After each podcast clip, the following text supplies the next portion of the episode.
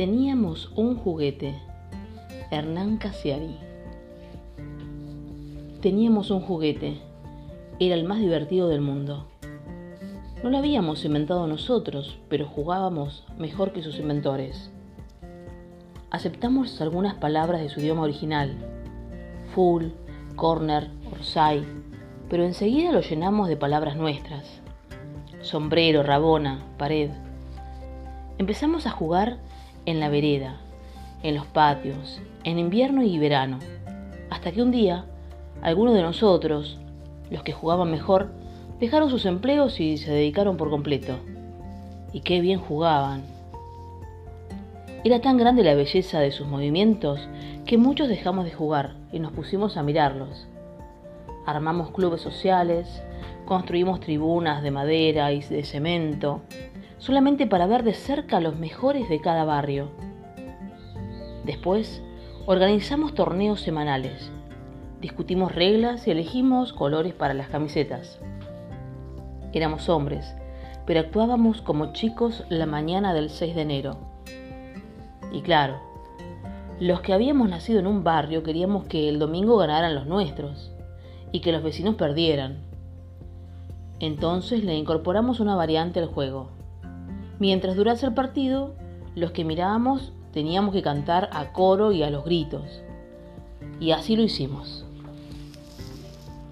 Qué bien nos salías cantar. Pronto averiguamos que no solo éramos buenos con el juguete, sino también mirando el juego. No habíamos resultado espectadores tristes, como en otros continentes. Nosotros nos involucrábamos, tirábamos kilos de papel picado para recibir a los nuestros y componíamos canciones de aliento.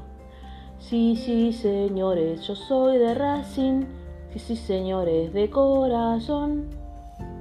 Nos divertíamos durante la semana intentando estrofas.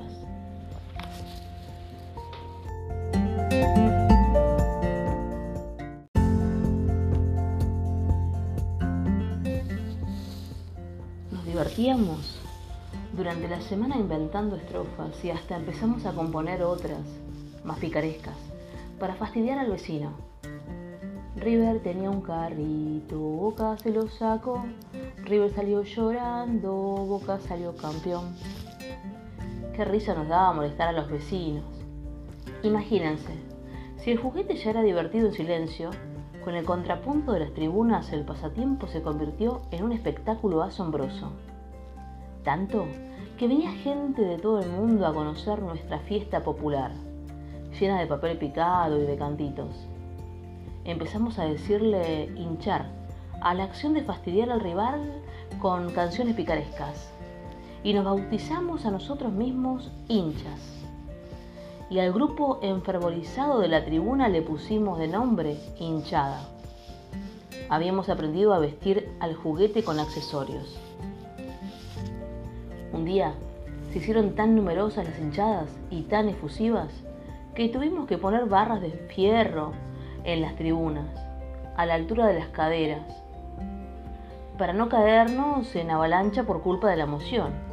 Más tarde, esa barra de metal sirvió para que el hincha con mejor garganta, subido a ella, dirigiera el coro improvisado.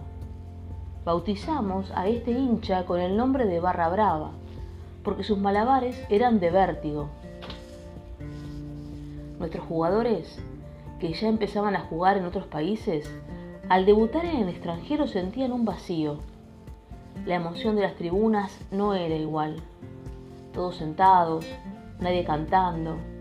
Muchos elegían volver al club de su origen, incluso perdiendo fortunas, con tal de escuchar otra vez el rumor de las hinchadas dirigidas por los barras. Fue entonces cuando nos empezó a interesar más el accesorio que el juguete.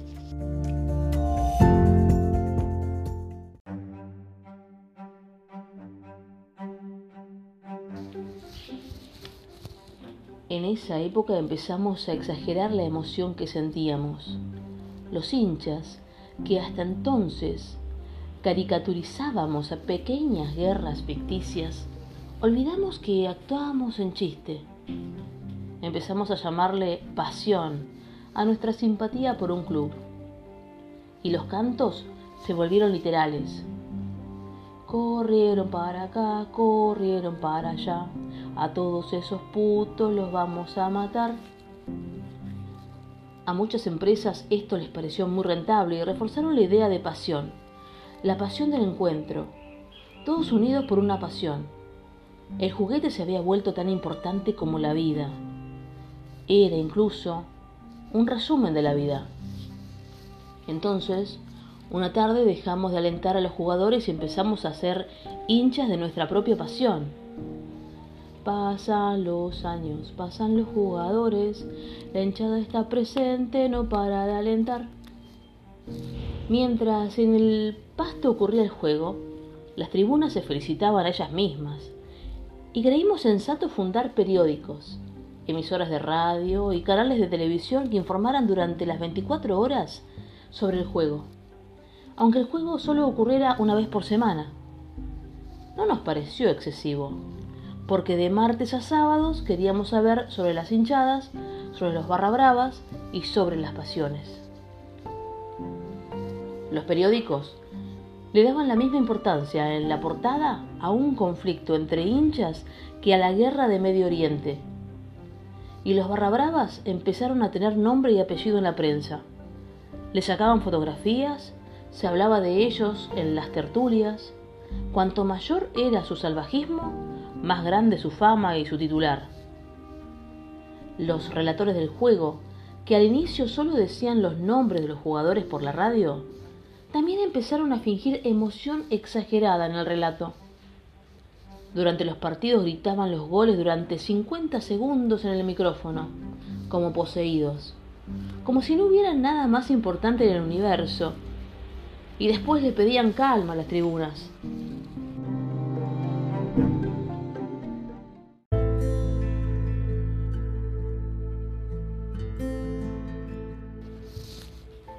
Nadie sabe cuándo fue exactamente que todo se fue al carajo. Nadie recuerda cuándo murió el primero de los nuestros, ni a manos de quién.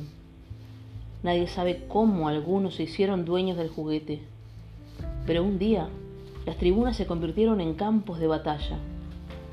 Y la prensa no hablaba de la muerte de seres humanos, sino de la muerte de hinchas de, para alimentar la pasión.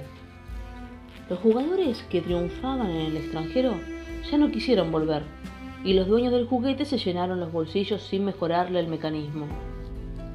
Hoy, cuando vamos a ver jugar a los nuestros, ya no hay sombreros, ni rabonas, ni paredes.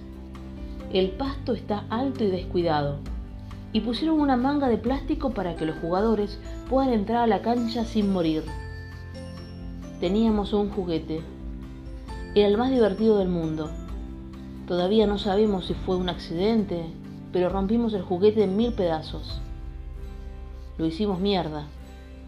Y lo más triste es que no sabemos jugar a otra cosa.